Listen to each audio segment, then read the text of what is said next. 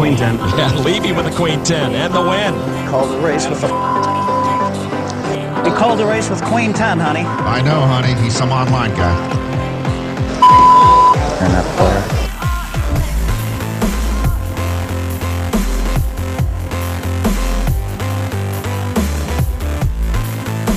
What's up, everyone? Welcome to Above the Meta. I am Adam Levy, aka Ruthless. That's what they know me as on the online poker streets. And then we have Patrick Darmody here. I said it right. Darmody or Darmoody? That's right. You got the first time. Nice. All right. Well, we this is uh, this kind of just materialized out of nowhere, or you know, like he's been a gamer for a long time. I've been a gamer for a while, and uh, he made a joke. Said and we said said something about above the meta. You got to stay above the meta game. You know, you always got to stay one step ahead. And we were like, we. And then I fired back like, hey, we should turn that into a podcast. That's a great name for an esports podcast. And now here we are recording our first episode, maybe uh, two, three weeks later. I mean, Yeah. So I think Adam, you're underselling the origin stories here. So if I remember correctly, you were uh, entering in a Magic tournament, playing a hipster red deck, and uh, you talked about how you were at the mercy of an underpowered deck. But I said, way to stay abo- above the meta and true to your Echo Park. Here we yes, there you go. Yes. And uh, did not fare well in that tournament, but that's okay because I love Magic. it's a Yeah. great game. Have you played in any tournament since? Uh, just on just online here and there. So they actually, funny enough, Magic's one had done a pretty good job of going online as well, like many of the other uh, you know games. That they have a 25k every two weeks where you qualify for it. It's kind of easy to qualify for it, and then it's like 500,000 people playing for 25. I think first is probably four or five grand. So Not Yeah. bad. Well, I gotta get dust off the old cards. Yeah. And uh, so what what have you been uh, up to since you know? Yeah, I mean, COVID happened. I've been quarantining pretty hardcore since early March. And uh, what have what have you been doing? Yeah, so to, to for posterity here, so it's April 18th, the time of the recording. We just hit, I'm based in San Francisco, uh, a month and two days in quarantine. So perfect timing for us. We got uh, Call of Duty Warzone hit the uh, PS Plus right around the start of that. So that's an incredibly engaging product. I've been playing quite a bit of Warzone. Uh, also, I've been kind of getting back to more of the old school online stuff. I'm playing. Uh, poker and chess and backgammon with my elderly roommates and uncles. So games continue to be uh, the great connector in my life. Uh, what about you? It looks like you said you've been playing some sports games as well. Yeah, I mean, I, I've been playing. I ca- honestly, it's ma- ma- a lot of magic, maybe too much magic. um, FIFA, Rocket League, and Madden. I actually had two people, two friends, hit me up within a day of each other saying, "Oh, I just downloaded Rocket League. It's so freaking hard." and like one I grind with all the time now, and he's actually gotten pretty good. And I think it was it's kind of you know there's a lot of like athletes out there who now can't really do many they can't go to the gym they can't really go hiking they can't do a lot of these things they can't play basketball. And they just started being like well rocket league seems like a good game to kind of you know get that you know like the the the, uh, the competitive drive out i guess. And that's what's been going on Yeah, lot that. definitely, definitely seems to be one of the big winners of uh, of coronavirus quarantine 2020. Uh, my group of friends, they're all from St. Louis. They've been friends since like second grade. I think they've talked more since quarantine, and specifically about Rocket League. They all got into it just to kind of game together. have you uh, played Yeah, I played a bit. I'm I'm pretty terrible. I know you were running some tournaments in LA. Are you guys trying to take any of those online?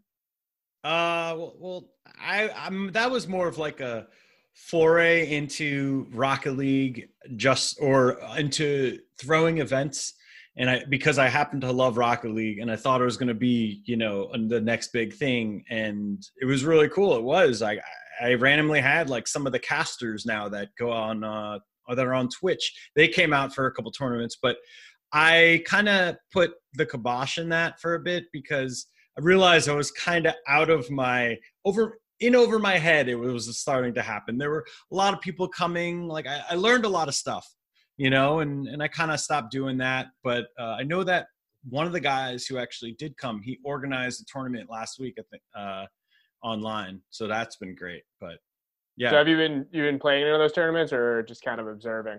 No, Rocket League is one of those things where I get to play with my homies and I get to look like I'm a fucking god. and then you hop online and you try or you play with those guys and they will make you look like 10 times worse than your homies were. You know, like start like it, it's crazy the skill the skill uh, cap in Rocket League. The things that I do are really honestly sick for my own skill set or but then that's just normal it's a normal you know me doing some aerial where i flip around climb the wall jump off of it flip around and then bang the ball in is like something that's so hard for me to do and that's just an average goal for these people so it's like yeah it'll be fun to do a tournament but i'm just going to get absolutely wrecked I mean, as Meek Mill said, uh, or Meek Mill, there's there's levels to this shit, right? So as long as you're you're dominating your local meta, that's all that matters. Yeah, you remember? You remember what I mean? I I would think that there there are not too many people, or I'd say my age. You're, I think you're a bit younger than me, maybe six years or something. I'm 37, but growing up, if I was good versus my friends, I was the best player. Like at all, I knew I felt like I could beat anyone. But now, if you're a 12 year old and you just play, you're not playing with your friends. You're playing online. You know, yeah. it's like that player pool is massive. So it's kind of like that. I just keep it within my uh, with with my homies. We stay in like silver, maybe a little gold. We don't really go on beyond like too high on the levels. No diamond or, or platinum or whatever. I'm sure. Yeah, yeah. I don't know. I'm sure you understand what I'm saying because I feel like all the all the games have something like that. Yeah, I always, I totally know what you mean. I don't think there's a lot of value unless you're going to the pro level and getting extremely deep into one game, um, unless you just really love that game. I think being able to come in and dominate a bunch of different games, like you obviously do poker, Magic, Rocket League, a couple of others. That's fun, right? Being able to jump into any game and just kind of have a good time, pick it up, and crush low level competition. I think that's the secret of gaming happiness, at least from my perspective. Yeah, it ends up whenever I really try so I think with Magic specifically, I end up like I'm I'm pro I'm very good to a point, and then there's a certain point where I I don't know if it's my ADD or the way that my brain thinks or whatever it is. There'll be one minute detail that I forgot to factor in in the entire situation after I was thinking about it for three minutes, and then that'll be the thing that I forgot that somehow blows up my entire game and it's like that i think just on some games there's just uh like there's a plateau that you just reach. And yeah if you're just like a naturally good like like gamer you kind of understand like game theory to some extent you can get a certain point. It's kind of why uh, a lot of people bailed out of poker i think uh, years ago because they just realized all right we made some money it's getting tougher now i'm going to have to put some serious work in if i want to you know actually make money at it. Yeah, that's always interesting, like what it takes to go from like the best of your friends to like the best of like a certain tier to like professional and swimming with the big fishes, right? Like, because the the way you get better at those levels is like just grinding out these little percentage improvements, like you're talking about, and you got to just really there's got to be really serious money, like with poker, or a real love of the game behind that, or uh, it's, just, it's hard to hard to move forward. I've found. Yeah, I I've been playing a lot more poker than ever, actually. So really, so uh, I was going to ask you, like, what's been the the best gaming moment of your quarantine? I know we're both playing a lot more games than probably normal. Is there anything that stands out? Any hands you won or anything? Uh man, there was a. I, I feel like some of the best moments were Rocket League or something yeah. like like because you're playing with I'm playing with my friend now and we just were you know I, I just think Rocket League is that's why I started throwing those tournaments or running those nights because I just thought it's it's one of the sickest games I've ever played, and it's just so intense when you do something because you're like like poker is weird because let's say that I win it all in, it's not indicative of my skill. There might be some sick moments where like, whoa, that was a filthy call or something, and that's fun. But you don't, you're not winning anything. It's not like I made a call to win the tournament. You know, like it normally is just you're you you just win a coin flip and you won the tournament or something towards the end. But in Rocket League, not only when you're making that goal, it is pure skill a lot of times. Like like the filth that you're doing is like be, either because your teammate or whatever. So yeah, I feel like Rocket League just yeah, I love it. Well, I gotta look at your Twitch see if you got any clips for me because uh, I've been watching some insane Rocket League finishes. I mean, just like the ESPN esports account has just been tweeting out banger after banger, like that uh, two four come from behind with three seconds to go in Game Seven. Uh, I think last year's. Did you see that one? No, I'll send that to you. It's like the most insane thing. I mean, there's three seconds and they win down two. It's wild. I had I actually was at the it's called the RLCS. I was at the Rocket League Championship Series in uh I think it was in LA at the Will at the Wiltern, which is pretty sick. Uh, I think that was 2008, 17 or 18, and I got a bunch of videos like that where it was one one, game five, zero seconds left, and someone, you know, I, I don't know, Rocket League. Just I actually think that it, it is one of the best, most like eh, the mo- the easy, most user not user friendly, viewer friendly uh, esport. Yeah, so Mm. that gets to something I wanted to talk to you about uh, kind of today, which is with COVID and everybody kind of like initial focus being so great right now on consuming esports because there's no real sports. What do you think is the real winner from uh, a streaming perspective? We're obviously going to talk about Valorant, but of games that existed prior to this, like, do you think Rocket League, this is my sense, is, is the number one game now that people are finding enjoyable to watch?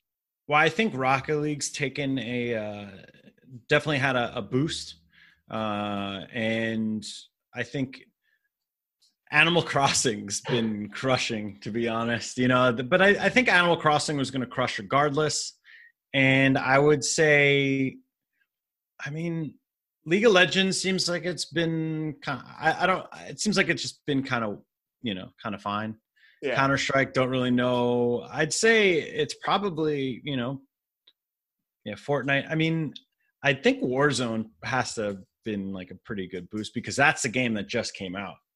you Yeah. know, and all of a sudden, all right, not only did it come out, now we have, like you said, so much time on your hands. I think everything's taking a boost, to be honest. It, just has to be, you know, more Yeah. time.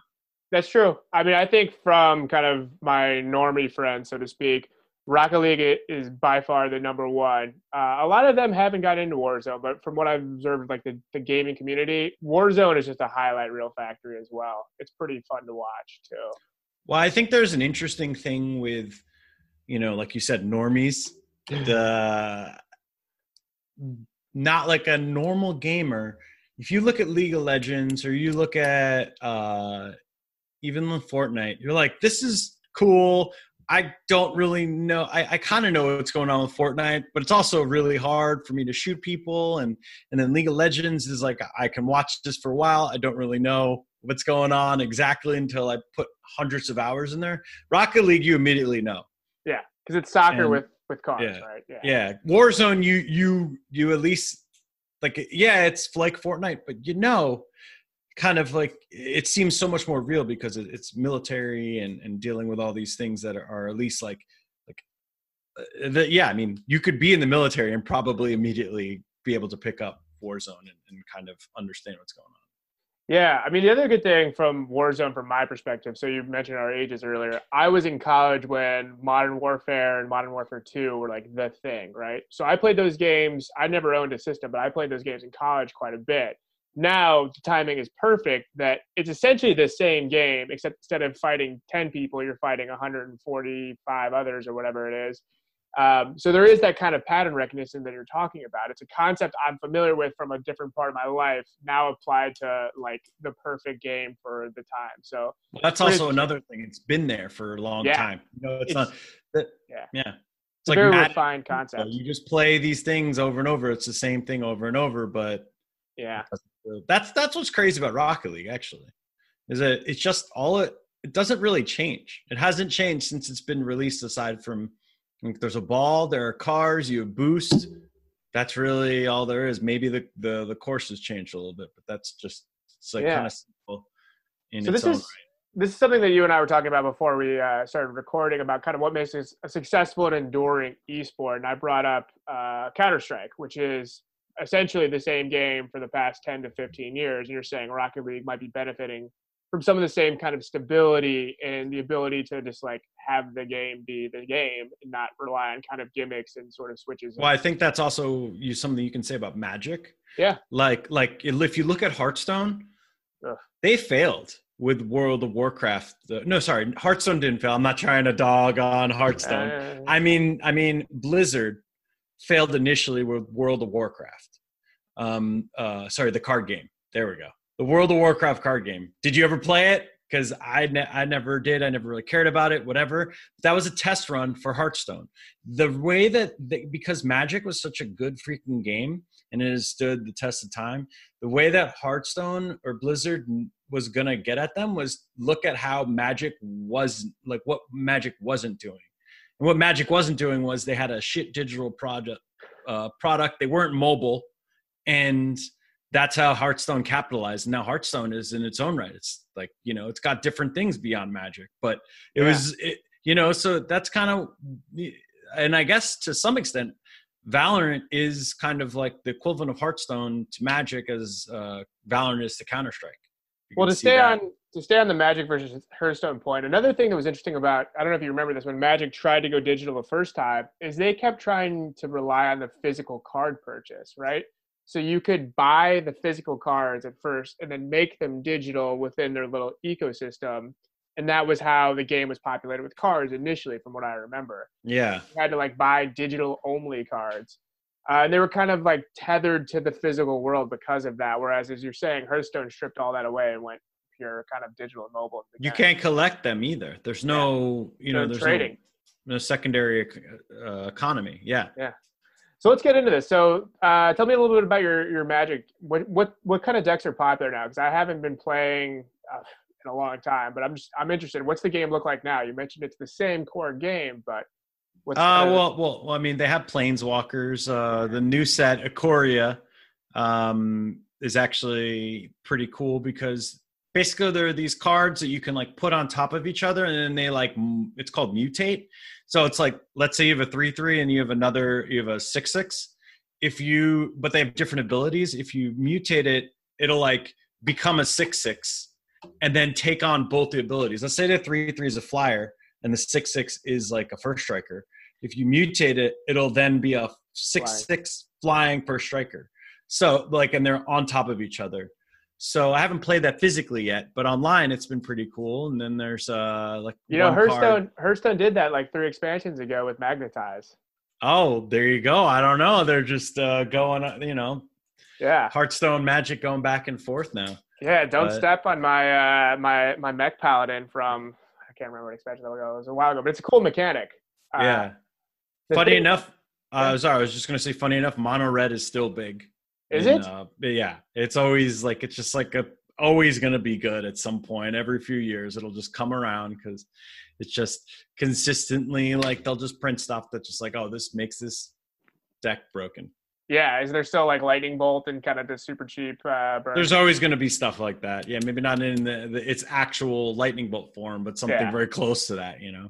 So when I was a tournament player, when I was in middle school and beginning of high school, uh, I would always try to make these super like controlly, you know, white blue bounce Wrath of God kind of style decks. Never had success, and then whenever I would play something like Mono Red, where just like turn my brain off and nuke somebody, I would always do very well. That was my frustration with Magic because I felt like I was not smart enough to do the fun stuff. yeah, I mean that that is fair. I get that. Uh, mm, the fun stuff is where because you have infinite possibilities, whereas like all you're really doing with mono red is turning, you know, your creature sideways and attacking. So Yeah. but I mean, if what sometimes it's like whatever works works, but I- I get what you're saying because I like doing the fun stuff. Yeah, me too. So what's the what's the coolest deck right now? Maybe not the most meta, but what's the what's the hipster Adam Levy deck right now? Oh, uh, I mean, probably there's this like, I think it's blue, white, and green, and there's like a just like it makes it makes a bunch of mana, and then you attack with uh like these land creatures. like there's this card that just like it basically is like you doubles your land uh you know like mana flare or whatever so it's Mhm. like every mana you tap it's now for forest it's two forests and it's a planeswalker and then you just untap won't make a three three vigilance haste uh land creature and then those guys can also tap for two green it's a stupid card Oh, I love that. It's like total snowball though. If you don't get stopped, you're just you know crushing. them. Yeah, exactly. Um, Yeah. But yeah, I mean, the new set came out, so we're gonna see. You know, things change very quickly. I've already seen some infinite combo decks. Uh, don't really, you know, just- things change fast. So Yeah. probably know next week or a week or two.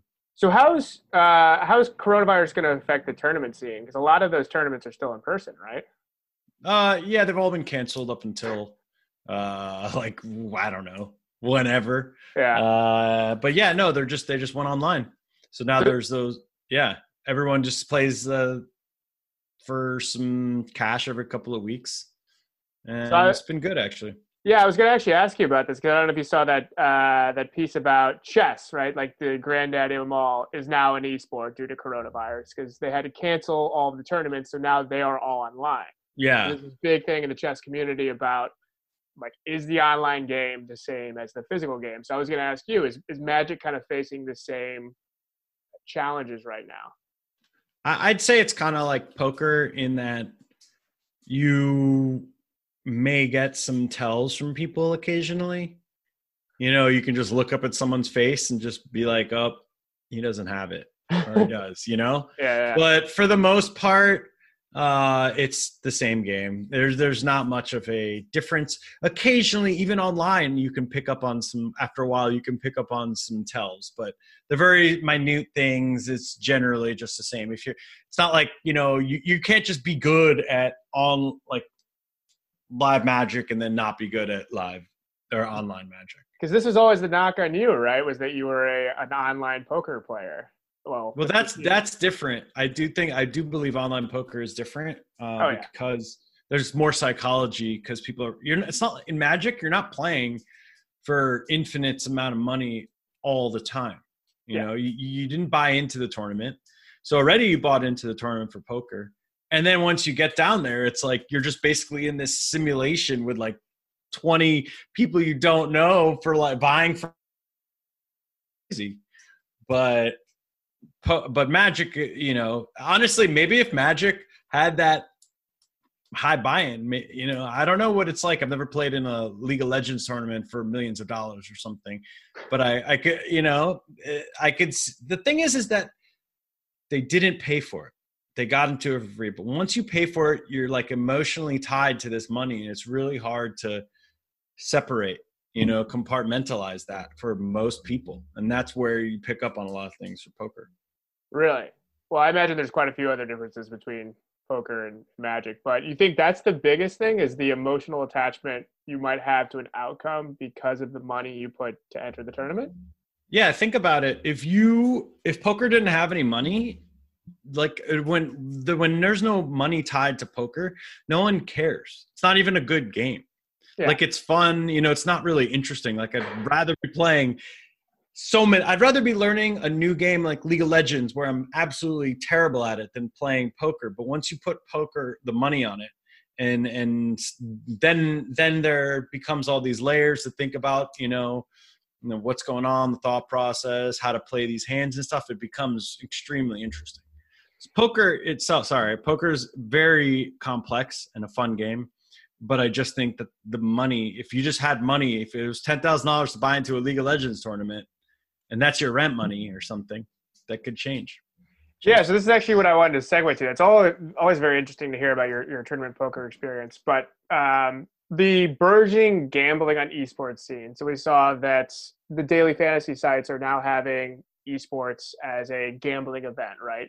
So it's yeah it's pretty natural to assume that the next step is you know peer to peer gambling or something like that on say a League of Legends tournament. So could you see something like that working where it's the poker model of now you are actually very invested in the outcome because you're putting money up front and there's the whole tournament aspect. Could you see that being as engaging as a poker tournament? Uh, I feel like there's been some I could definitely see it being engaging, but the problem with League of Legends compared to poker is the skill ele- or the luck element. So if I play League of Legends, I'm gonna lose. If I play, if you're playing poker for the first time, like if I'm playing League of Legends for the first time, I'm gonna lose. If you're playing poker for the first time, you could feasibly win like a small tournament or something. You know, like you're probably not going to, but you could have the the the luck is so like it's just very hard to see like I said earlier, when you win a tournament, you don't know if it was because you got lucky or because you played incredibly well. It was probably a mixture of both, most likely. Yeah. Uh, but that's the beauty of it. Whereas League of Legends, if you won a tournament, you played pretty freaking well. It was not like there was much luck. Yeah. So let's take a step down from like a super complex game like League of Legends and go to like Magic, right? So Magic, there is a luck element or Hearthstone, which is like you know if Magic huffed uh, paint behind the 7-Eleven for a couple of hours. Yeah, like any any card game, exactly, uh, right? Like has that. So do you think that the the online or sorry the poker tournament experience could be replicated with any game other than poker, where it's like that high stakes, that much sweat, well, I think they kind of did that with uh, DFS to some extent, where there'd yeah. just be like buy-ins, and you know, you just. But the thing you, I agree. Yes, I think maybe the problem is is that you need the the luck element needs to be in there on some level always, or yeah. else because when you know that someone like so if I know a hundred percent versus maybe there's a chance that I, I can be good at this or, or the only way for me to sorry I'm, there's so many things i want to want to say regarding this but basically it's you, you just don't want to get kind of uh it's cloudy whether you can actually win at poker or not and that that's the thing. Sorry i kind of like got distracted. You can maybe we should edit this out or something. So but, even what you're saying is even if you're a pro player, there's always that you know back of your head ambiguity of am I winning because I'm good or am I winning because I'm lucky, and that changes. It sounds like pretty frequently, if I'm understanding you correctly. It's hard to unequivocally know. You could yeah. play a thousand tournament, thousands of poker tournaments. It's hard to uh, completely know where you stand. Yeah, and so that's the beauty of it. Yeah, I, I, totally agree with you, and that's kind of when I was looking at this these daily fantasy esports things. It esports does seem like a lot of the times the better team wins, right? And it's not like poker where there are people that win multiple, you know, World Series of Poker and that sort of thing, but there is a wide degree of variance due to the luck factor you're pointing out. So, what, yeah. do you, what do you think the future of gambling and esports looks like? I think they're that Corona COVID has really made it even closer. Uh, funny you say that because there was an article that came up uh, earlier this week saying that the NGCB, which is I guess the Nevada Gaming Council or Commission, whatever, um, they're going to offer bets on League of Legends and Overwatch, and I think they've already offered uh, on Na- on NASCAR or like like one of the esport or like the e I forget what it's called iRacing. Yeah, iRacing. Yeah. So they also it, it's really funny because funny you say that because the whole industry for sports and gambling has come to a screeching halt and they're looking for ways to to you know make some sort of rake from these sports bet that can't be bet anymore. Yeah. And I think what happened was they had to accelerate. Now, esports I think was always going to be a like was always going to be involved with sports books and betting and gambling. And then actually, if you like Valve, I think you can bet like massive on Steam. You can bet massive amounts of uh, like I don't I don't know skins or something. But regardless, my point is is that it was always going to happen, but it wasn't going to happen in 2020 it was going to happen maybe in 2023 or something you know down the road but now this has accelerated that and it's actually been it's probably going to be an incredibly good thing in the long in the long run for DraftKings for like the sports books for whoever just because now they have they're they're working on this thing that they should have worked on. Like sports is going to come back. I know this is a long answer, but I just feel very strongly that sports is going to come back. People are going to bet. Everyone's a degenerate. They like watching their money work. They like, like go. But esports now that when when the, quarantine is over, they're just going to be having that ecosystem up and ready and running already to go.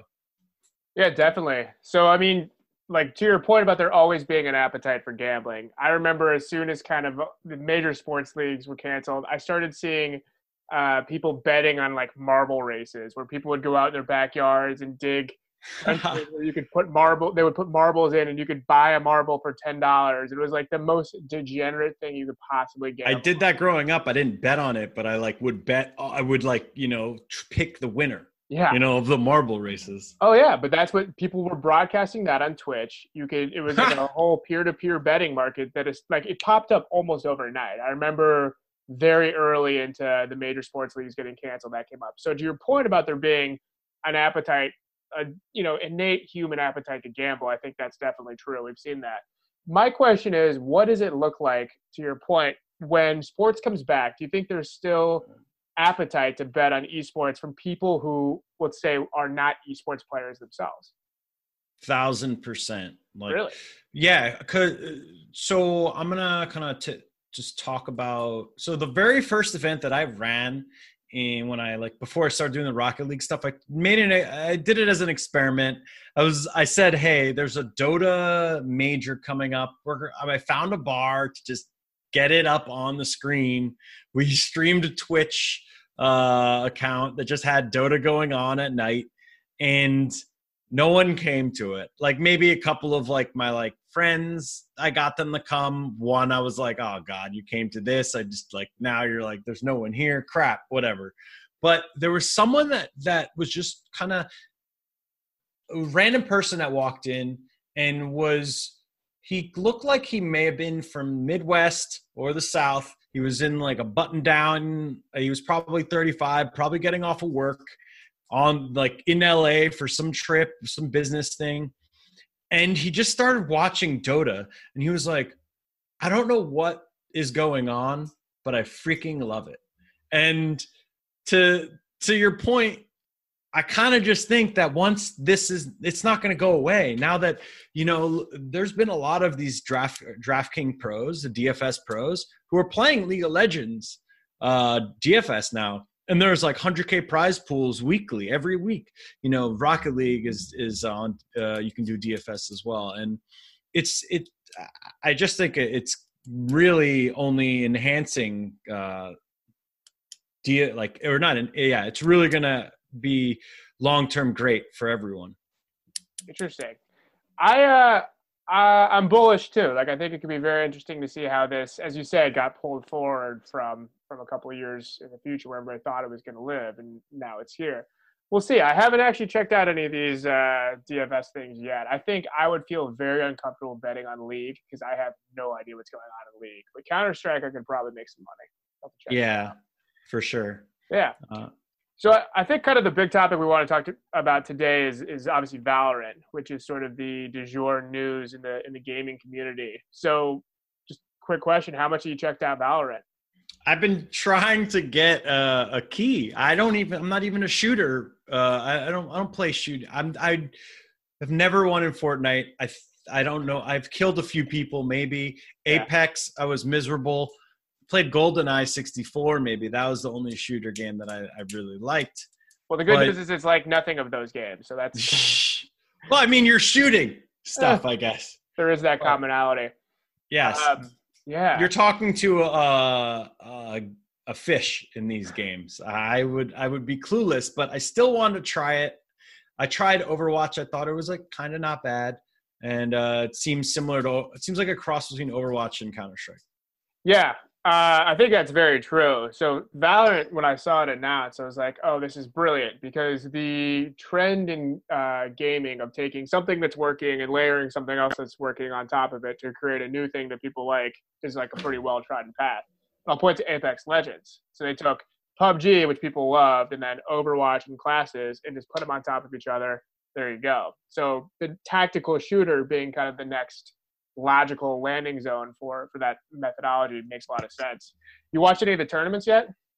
No, but I've been watching Summit or you know some of the streamers also because I wanted to get a, a drop Twitch to get one of the the beta keys but uh yeah i mean it's just been it's been everywhere you know if you turn on twitch it, it's i think the yeah it was 1.7 million concurrent viewers upon its beta release which is unreal and even a week and a half later it's still like 700k and the closest game is 150 200k yeah, it's not even out yet either. yeah.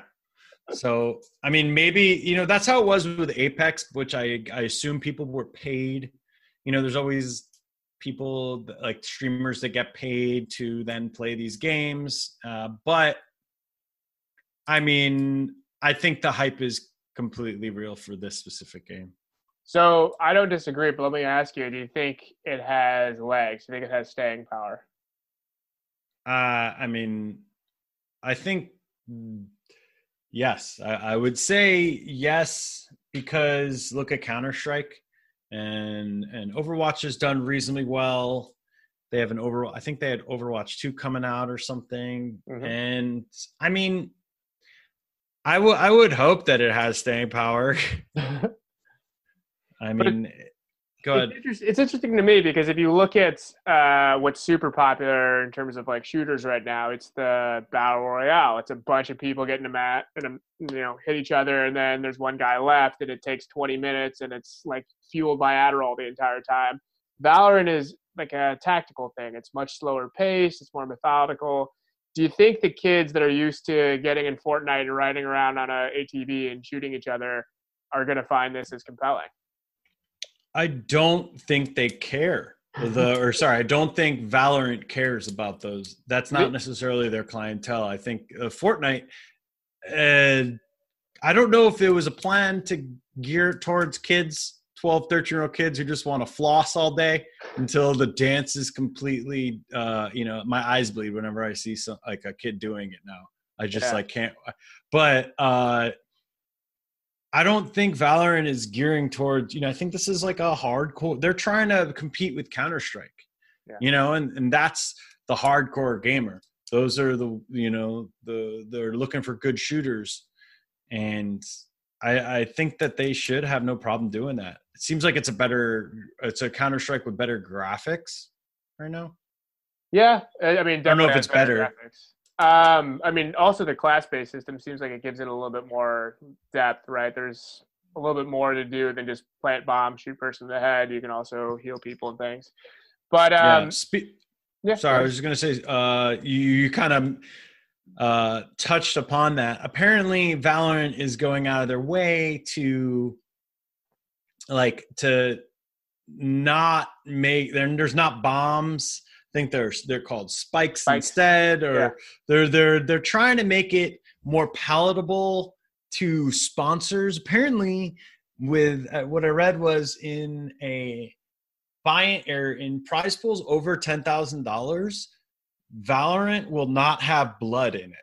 So when you kill someone, there will be no blood because they just want sponsor it to be as you know, yeah, welcoming to p- prospective sponsors in the future.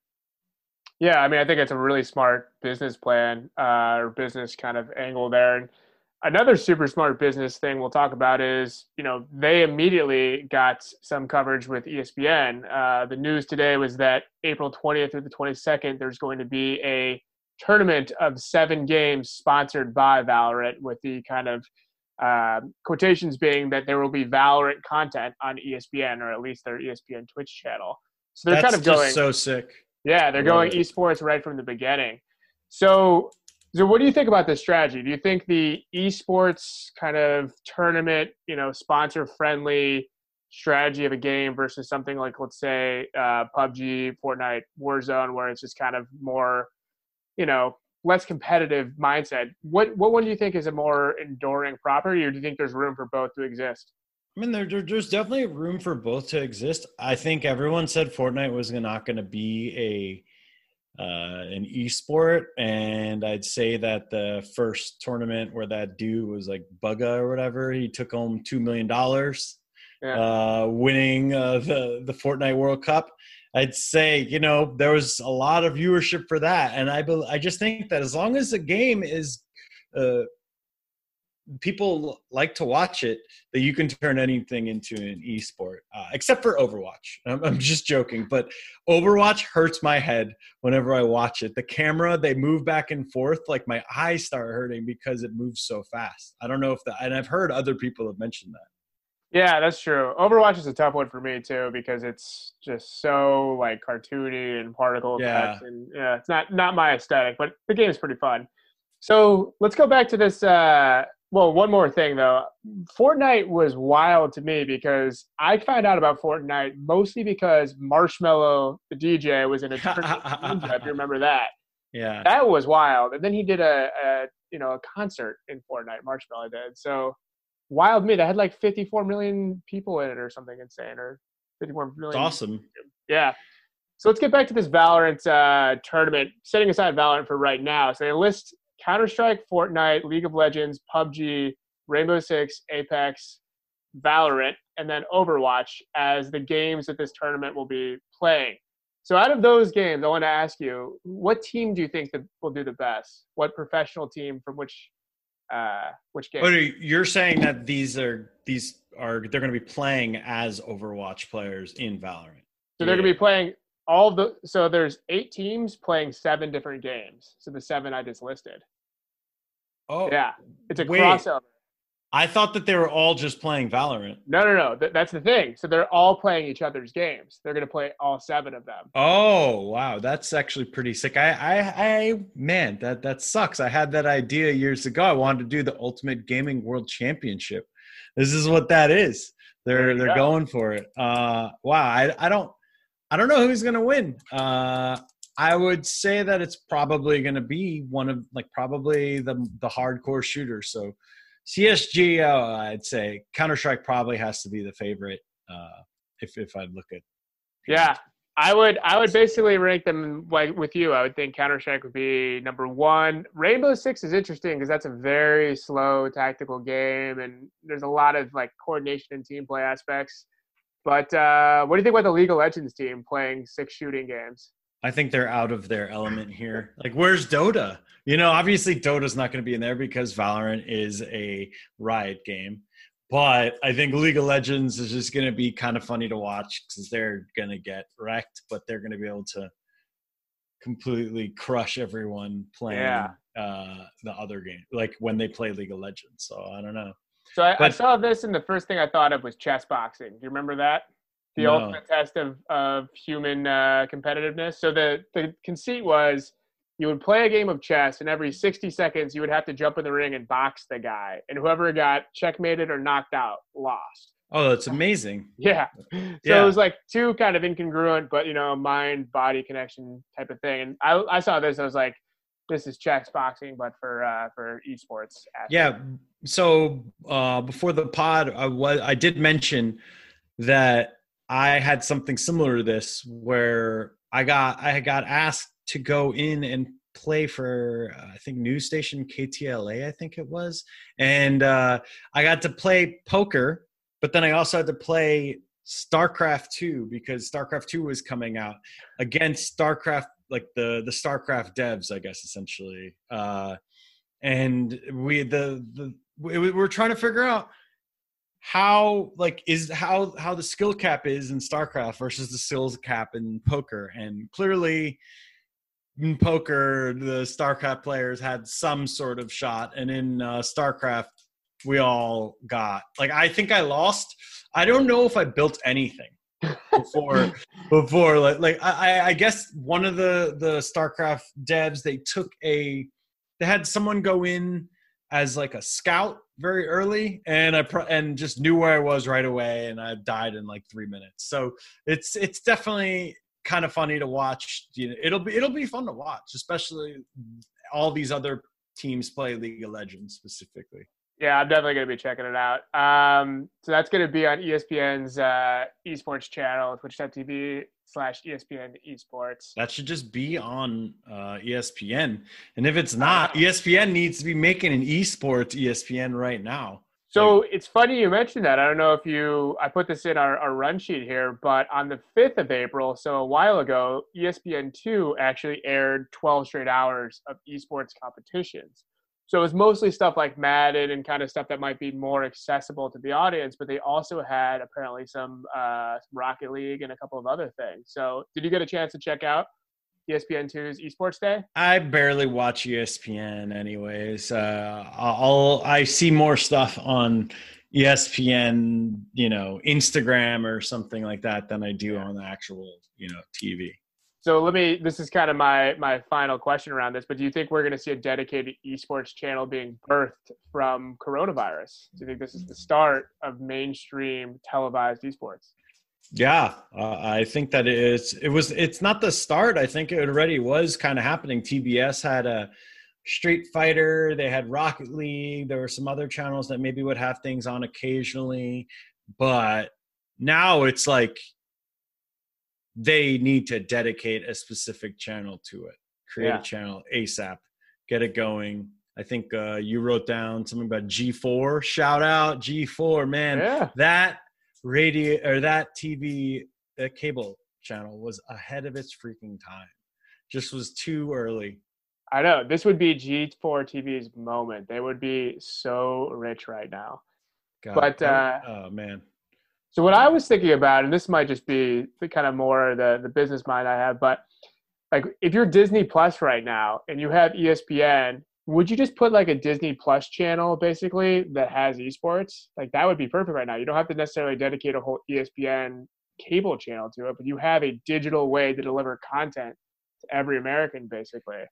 That's what I yeah, would, that, that that's what I mean. Like like going back to DraftKings, I feel like they are unintentionally pivoting. I think that a lot of uh, the companies that are not necessarily closing their doors or you know have enough money to kind of keep going should or they're loosely affiliated with esports should become mm, tightly affiliated at this point you know really really hone in on that because this is all we can do if honestly if esports wasn't built up that much right now what the heck would we be watching on the internet i don't even know Yeah, I mean, I have no idea. Maybe just uh, you know, porn and uh, Bon Appetit's YouTube channel or something. there you go So, uh, do you have any other kind of thoughts about Valorant? I mean, it sounds like neither of us have a key, so we should definitely work on getting that. Twitch drop, hit us up. But uh, what are your kind of final thoughts on, on Valorant? I mean, I'm. It seems like it's going to be a pretty good game. It seems like it's been doing pretty well in the past week and a half that it's been out. Uh, uh, and I just think it's Riots it seems to be making good moves. Yeah, and I'll kind of build on that. So one interesting thread I was reading was with Riot's uh, head of developer relations. They're actually building in some sort of app store for um, all of their properties, but specifically Valorant. So things like esports teams could have their own gear within the uh, the like economy of the game that you could buy and wear. So you could have like a Cloud Nine tunic or whatever in Valorant. Um, would you think you would have? Uh, would you ever spend money on some team sponsored gear in a in a game like that? Uh no. I mean, not, but uh, like you're talking to the wrong guy. I mean, would I maybe buy someone within Rocket League? Sure. Yeah. Uh, but I like I not Magic, not poker, but yeah, I mean, probably not. So what about But- having? Uh, let's go back to Magic. What about having your own vanity card back? You could have the ruthless Magic card back to use in tournaments, so teams knew that you meant business. Is that something you would pay for? Yeah. Also, it's it's uh, marketing too, so the, it's a dual purpose at least. I I, I I would pay for something like that. Because that's what I'm fascinated by is is the uh, economy of these games and kind of how they're developing. And I just read that article about about Gene at Riot. It seems like they're really leaning into the idea of um, personal, not only gear and things like that, but also the apps that people use within their games. So I think that's really interesting from a business perspective to, to watch what Riot does there.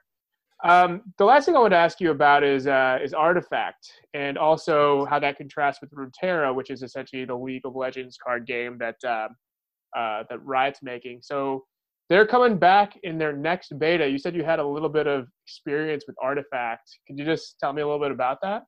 Yeah, I mean, Artifact is basically the same as ma- or so it, it's like a card game like Magic.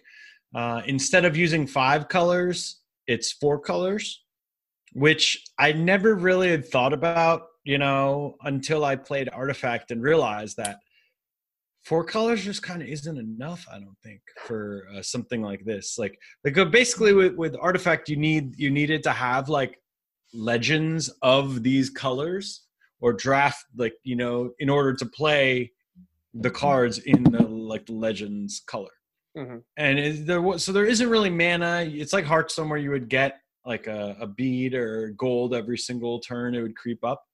But the thing with artifact that i thought was really interesting was it used three boards. So instead of using one you're playing me versus you right now we would you would swipe to the there'd be left right and and center. And if you won two out of the three boards you won the game. So or or if you dealt like 80 to some so basically you had to you had to by winning a board it would be 40 you'd have to get 40 points. And if you got one board you were able to do it twice where you got 40 and then you got 80 on that same board i guess. Mhm. it would double. Like you know how like in dota they have the the ancients i guess? Yeah. or the temples or whatever? That's what you would be you would be destroying. Well, the barracks in the original game back when I was playing. yeah.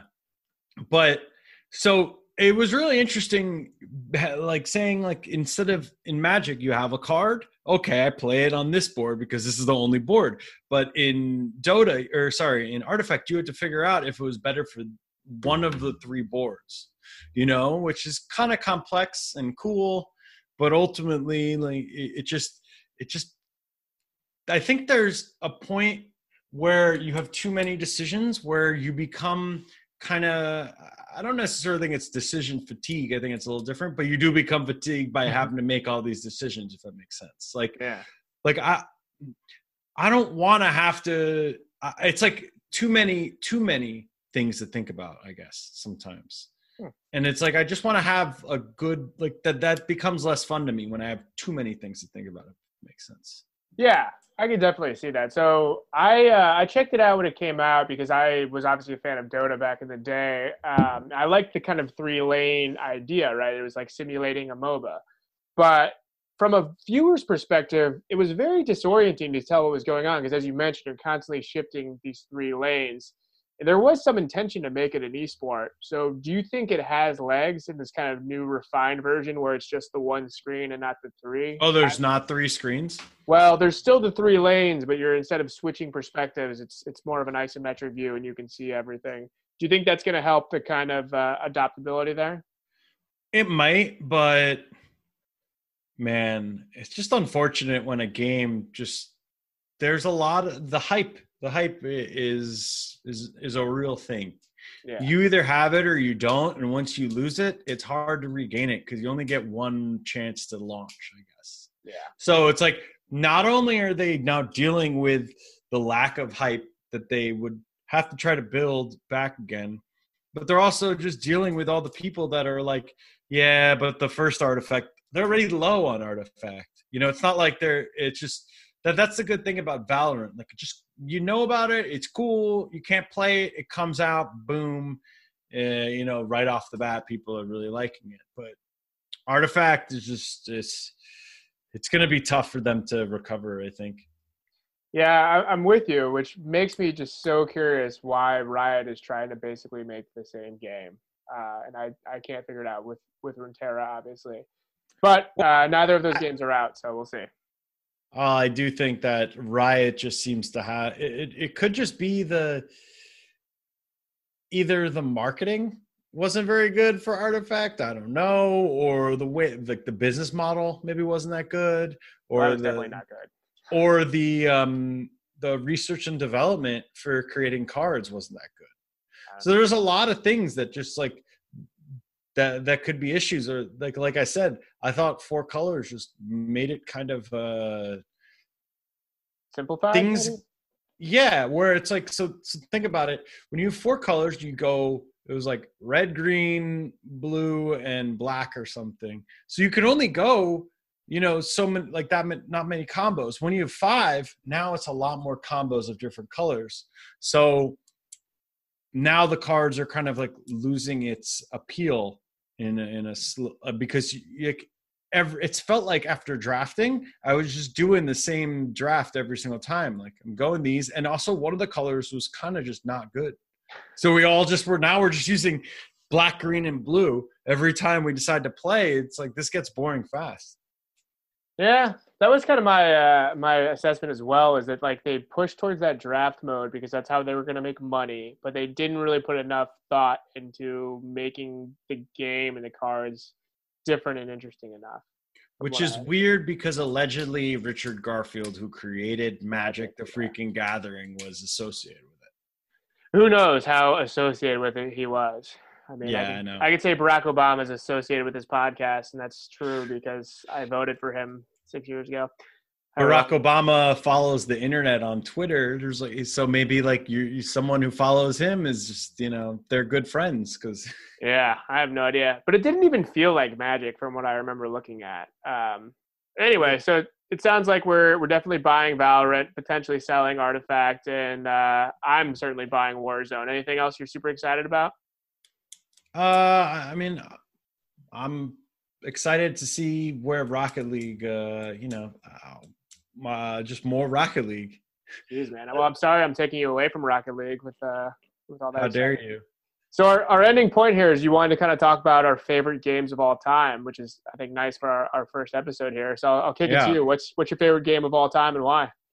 Uh, well, I'd say that if you so there are two games I already mentioned. I'd say Magic and Rocket League are definitely like up there, and I think Mario Kart 64 is just specifically like the best Nintendo game I've ever played. I, I ran a freaking Mario Kart tournament in ninth grade. Like I, uh, I was able to get my, uh, two TVs connected together uh, and we had two sorry two tvs two nintendo 64s i had 16 people over my house. Yeah i won the tournament but we we played the entire day on a sunday or something and it was just it was just so sick. I, I think it was just a really well made game. See that's the thing. Mario kart has a good element of luck. Yeah you can be skillful in it but you get hit by that blue shell it'll fuck up your you know race. So I that mean- only hits the first base player. So if you're getting hit by that, you're probably uh, you know you can you can absorb it. Yeah, but like if you get hit and it's the third lap and there are people right behind you who are just as good, who then now you're way behind. Like that that kind of that's the luck element. I like Yeah. that bit. Interesting. So uh, to close What about you? I'd say you know my favorite game is, is getting a sequel pretty soon. It's it would be Diablo 2. Now for me, like you, I have a, a pretty ADD mind, but for some reason that Wait, uh, I think Diablo 2 is the sequel. well, yes, Diablo 3 would be the sequel. Diablo 4 is coming out. Watch the trailer. It looks sick. But uh, I don't know, man. I'm a sucker for that loot grind. I just love the progression. I love seeing numbers get bigger. And as a like 10 year old or whenever that came out, that really captured me. But I think the game that most prepared me for what we're talking about today was Halo. Because Halo, if you had sick Halo game, you had uh, value as an individual, as a person in my middle school and high school like that was the yardstick more than like high school sports or anything that like at least my friend group judge each other by and i feel like that just prepared me so well for the gaming economy of today where like as you were saying you're not just competing against your friends you're competing against the world everything is quantified you have a ranking with everything um, and i think there's a lot of fun to be gleaned from that and it's also pretty overwhelming and sometimes i miss uh, you know the n64 days where the only people you could lose to or beat were in the room with you. But yeah, it can be deflating when you just want to be good at a game, and then all you all that's really happening is you're you're just not that good because you're on the internet compared to just your friends. yeah, so Well, it seems like we're about the end here. So uh, final thoughts time. Do you have any final thoughts to share with uh, the podcast world out there? I think it'd be really interesting to see the next uh, few weeks with Valorant, and like you, we already said, the way that things are going with esports and quarantine, and uh, I think there's going to be some interesting, you know, games popping up Animal Crossing is already crushing. I don't know. It'll be interesting to see how things are. Animal Crossing is really interesting because that is a great crossover for women. Like, yeah, Oh, yeah. obviously, some women may play some of these games. They're isolated. Like, like I'm sure there are definitely League of Legends pro gamers or something that are For women. sure, yeah. But Animal Crossing, I wouldn't be surprised if it's mostly women that play that game, and it seems like they're obsessed. Someone told me that Animal Crossing is like if you took a Generation One Pokemon game and stripped the fun out. I don't know if that's true. That's it it doesn't was- look fun to me. But yeah, it doesn't to me either. But I mean, the the chick magnet thing is is definitely true. There are let's not like kid ourselves. There are tons of women that enjoy uh, video games at all levels. That's true, but there's a huge number of females I know that do not like video games and love Animal Crossing. So you are spot on there. Yeah. Yeah.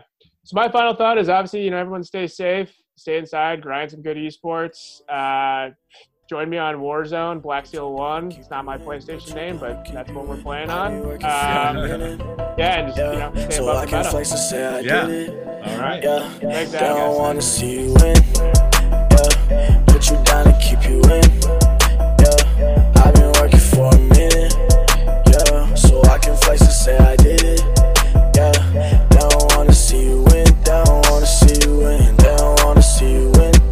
Meta is recorded in sunny San Francisco and. Los Angeles, California. Follow Adam on Twitter at Ruthless and me at Patrick Darmody. Music by Frax.